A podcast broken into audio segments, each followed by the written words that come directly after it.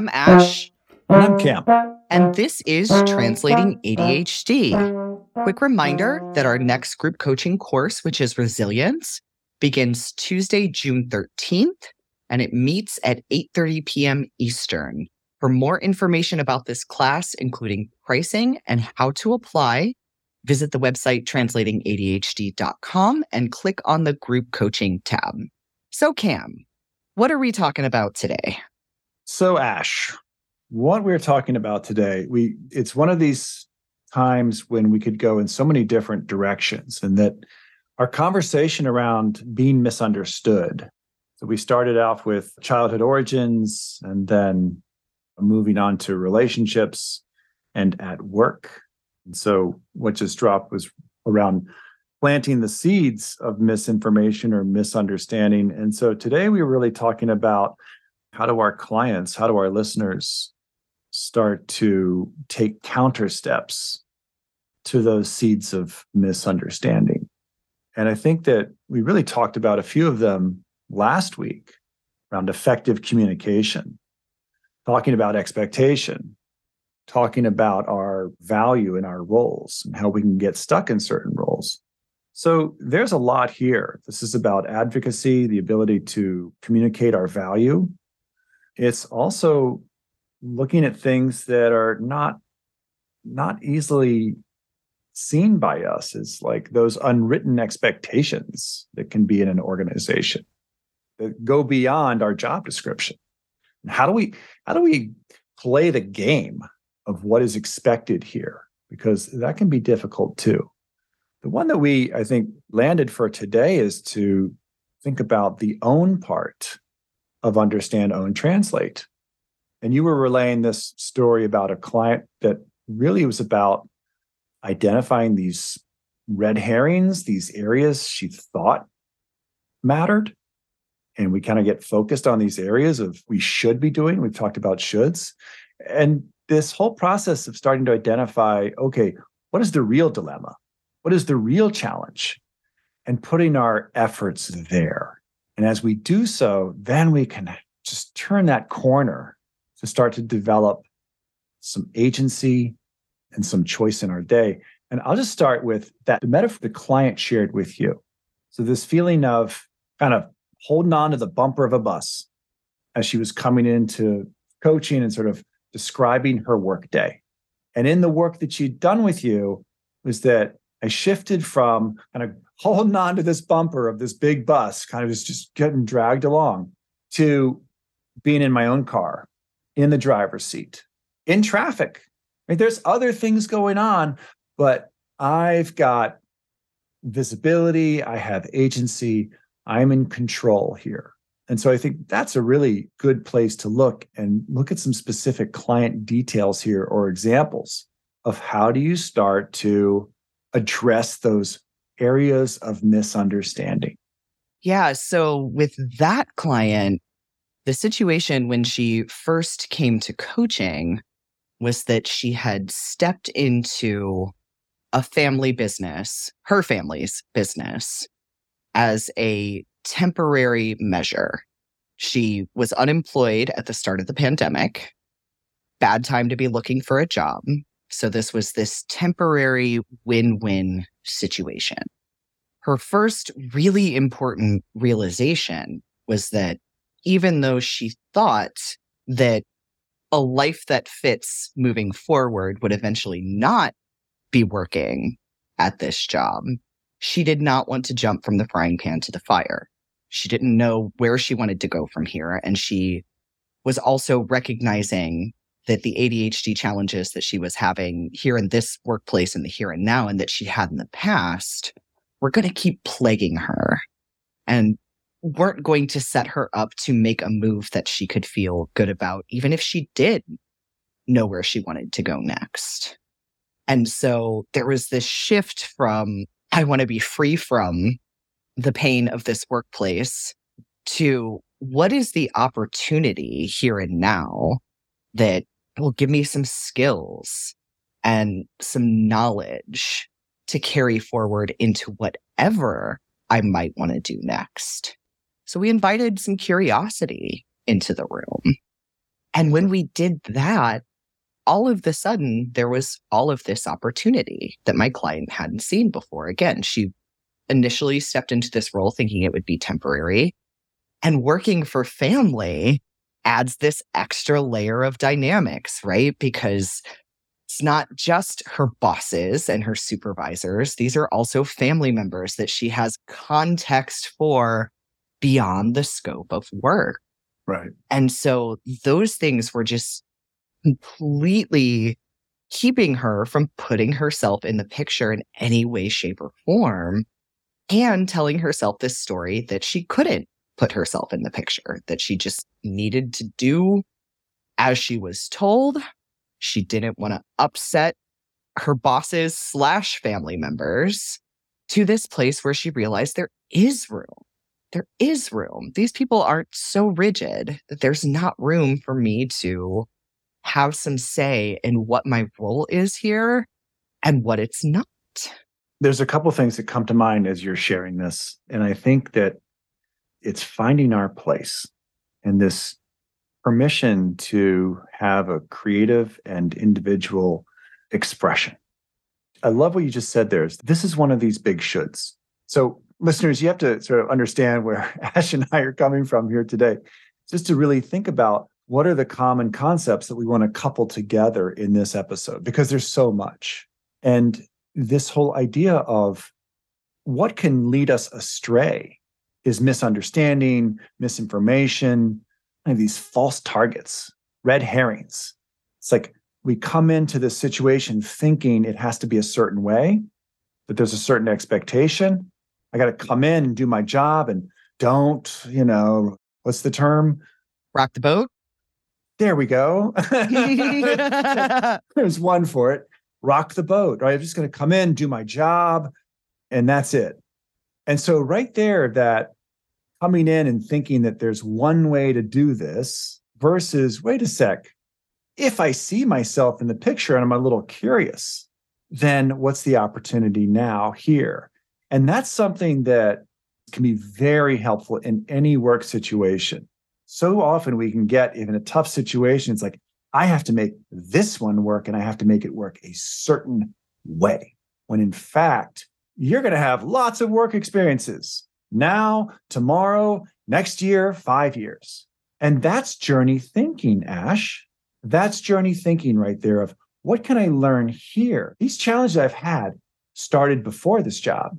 They're in this job, but what can I learn from this that I can then pull forward and apply to whatever version I am a month from now, 3 months from now, 3 years from now? And by the way, Cam, it's worth saying when we talk about what can I learn here, when this client and I were having that conversation, it wasn't just about fixing, quote unquote, her ADHD. It was also about reflecting on things that she liked doing in the past, what her strengths are, and what are the opportunities to maybe add or increase those things in her role now. We have this capacity to try to reduce situations to the simplest terms. This reductive approach. It's sort of like, we'll take a situation and we'll kind of sketch it out in a way that I'm just going to make it simple. Like, here's the job, here's the way I'm going to show up. And we miss an opportunity. Number one, it's typically more nuanced and complicated than that. Number two, we miss an opportunity to really think about, what can I bring to this organization? What can I bring?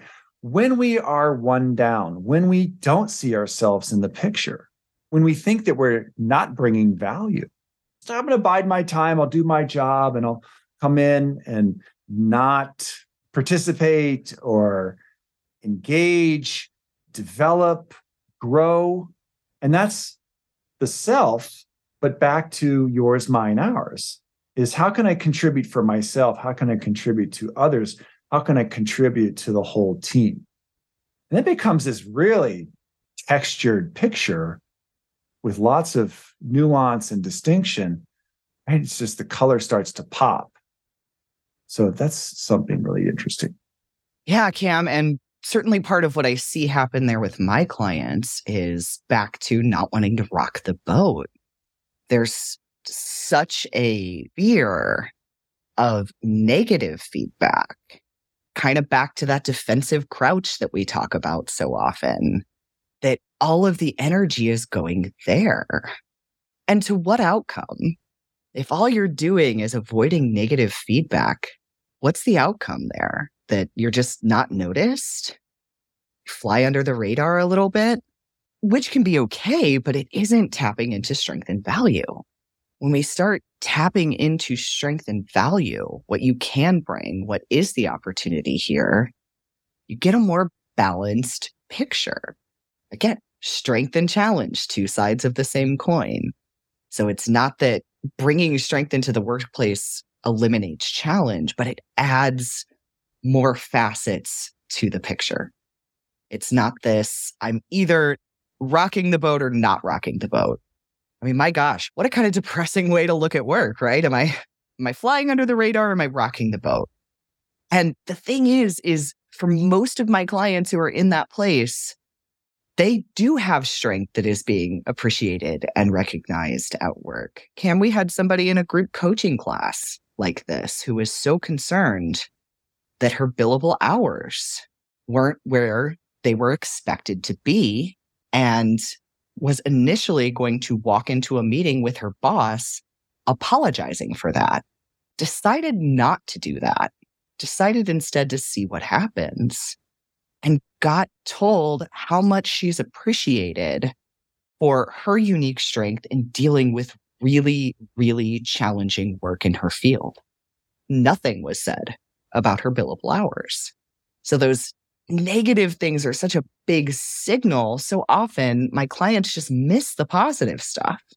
In fact, when a client is telling me that they're not appreciated at work or that things aren't going well, and in fact, with this client, we did do this.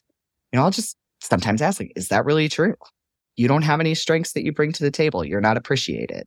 Even in terrible work situations, that is never true. That is never true. So this whole idea of like coming in and this avoidant approach, right? Avoiding negative feedback driven by fear. This is understandable. Over a lifetime, we start to turn tighter and tighter circles, putting up defensive barriers to protect ourselves. And it's like, again, as you said, I don't want to rock the boat. We talked about before this episode, I don't want to get caught, right? I don't want to get caught. We've talked about this with our knowledge workers. So many of our listeners are in knowledge-based fields where that knowledge is of value. And as we said, a double-edged sword. But one permutation or way that it can play out is I don't want to get caught not knowing. So then we've got that whole thing going on of I got to know. I have to know the answers in my whole area of expertise. So guess what, listeners? That's where we are.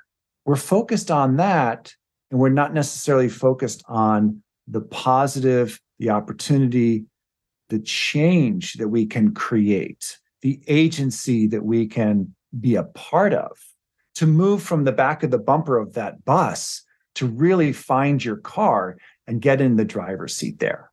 Cam, do you remember my client who initially came to coaching and said he wanted to be more like the politician personality? Sure. Confident, witty, quick on his feet. And a big part of that was having the answers. So he was looking at another member of his team who just has that type of memory. Boom. He just has the answer. And feeling like that was what he needed to aspire to. And it was causing a lot of disruption in his productivity.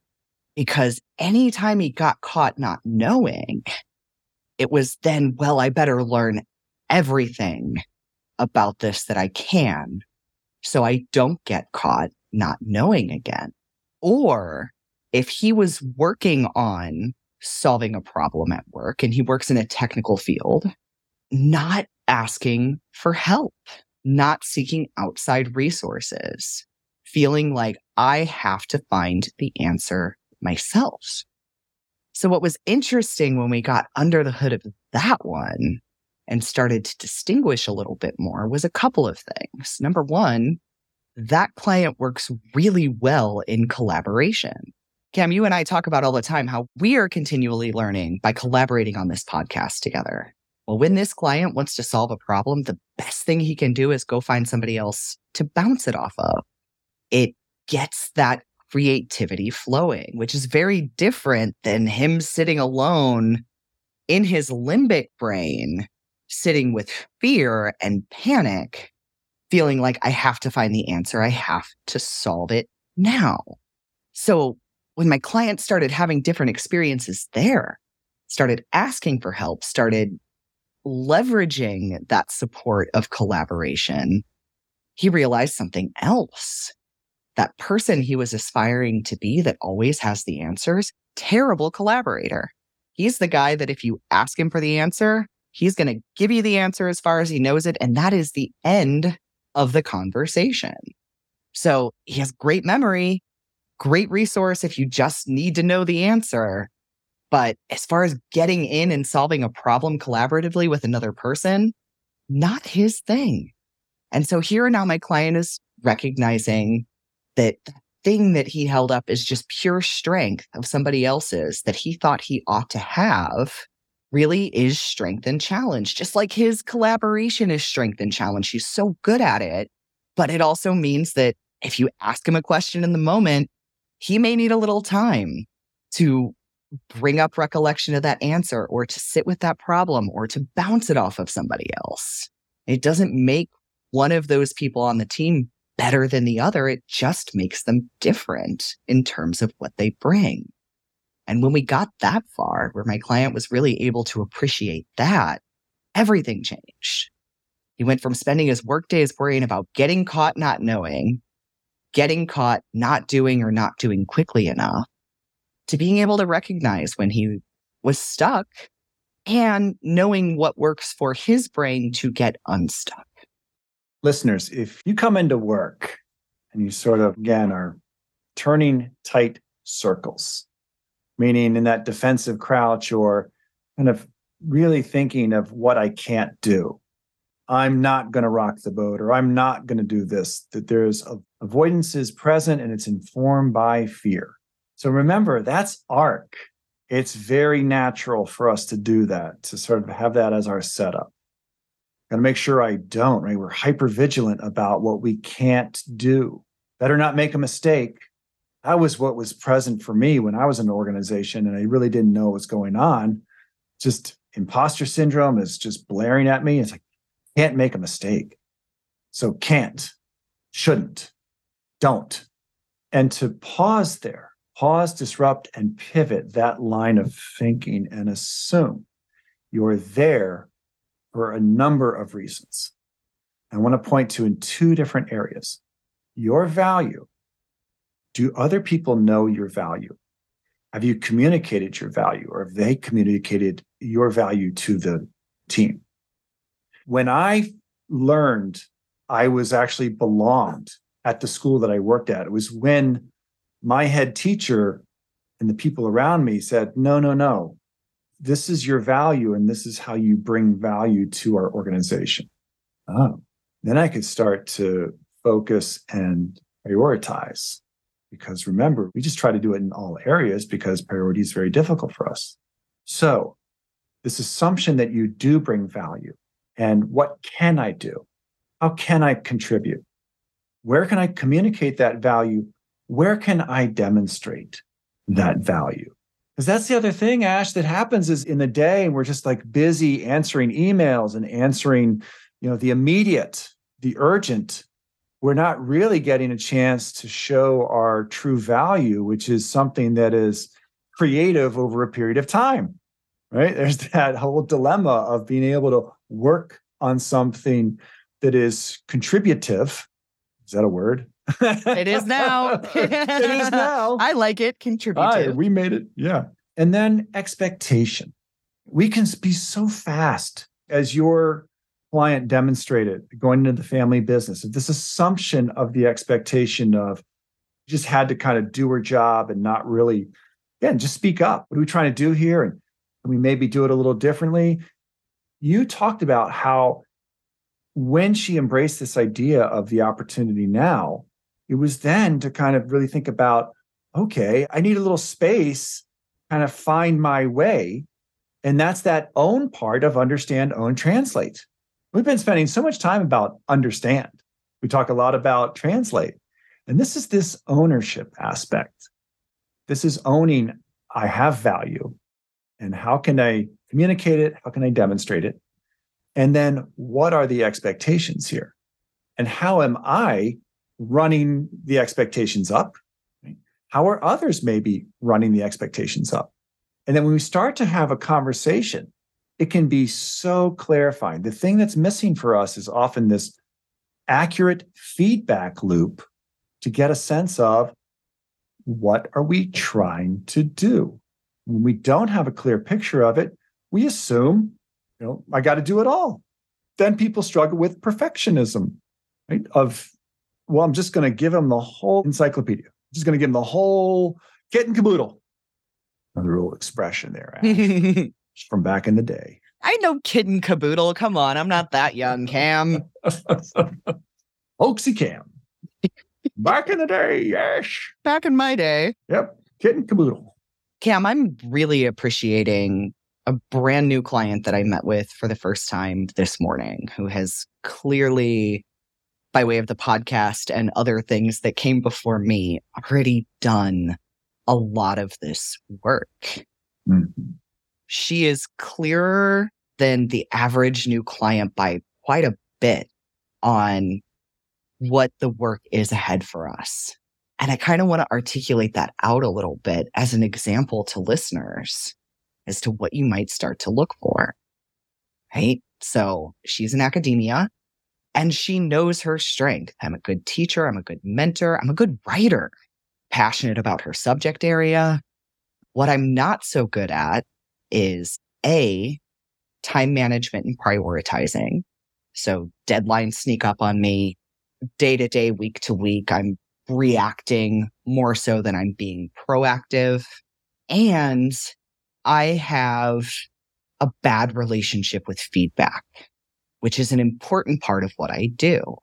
And so she gave an example on a project that she completed not too long ago where she waited far too long to bring in others to get feedback, which meant she had to go back and rework significant portions of this project based on that feedback. And there was a recognition there that feedback earlier would have been helpful, but she's got some fear and some stories around feedback. And so do you see how we can just jump right into the meat of it? Because she's very clear on what she's good at. She's very clear that she's appreciated in her department and in her role. And she's also very clear on, and here are my challenges. Here are the things standing in the way for me. And interestingly enough, for her, it is mostly for me. When I asked how she thinks she's perceived at work, something I always like to check in on with a new client, particularly if we're talking a lot about work, she had positive things to say. But it's the amount of time she's spending on the ARC hamster wheel and scrambling to maintain that isn't working for her and isn't getting her farther along in her career. So her big goal is every day, every week, I want to know that I'm moving my career forward. And right now I don't. There's just such lovely clarity that some other clients have to work pretty hard to get to. And so listeners, if you're not that clear yet, that's normal, right? But start to question what you assume about yourself at work. What are you good at? What do you think you're good at? And how can you seek out some feedback or some evidence to support that? Is there already evidence to support that? What are the opportunities to tap into that more? Start there and then start to look at challenge. Because when you look at strength first, now you're looking at yourself as a whole person rather than this bundle of challenges whose only job is to not rock the boat and to mitigate challenge. What I like about that example, Ash, is your client doing this work before the coaching and this understanding, but also ownership, right? Owning what she's good at, her strengths, and owning the challenges. Really getting in there and getting a sense of what they are. And you said clarifying, but she's doing that through distinguishing. Yeah. She's distinguishing and she's separating the challenge from herself. Because what we'll do is we'll just tie an anvil to that challenge that just drops us down into the deep depths. So she's done some valley work and she's resilient. She's coming in and having some objectivity of, okay, here's the dilemma. And I see how it informs what I want to do with this resource in Asher. And so she's coming more as a partner. And we talk about coaching is it's about questioning, it's about listening, it's about effective partnering. And that, again, clients come in different ways or different levels. But often that partnership is the thing that develops over a period of time, that we model it, we teach it, we share the process with them.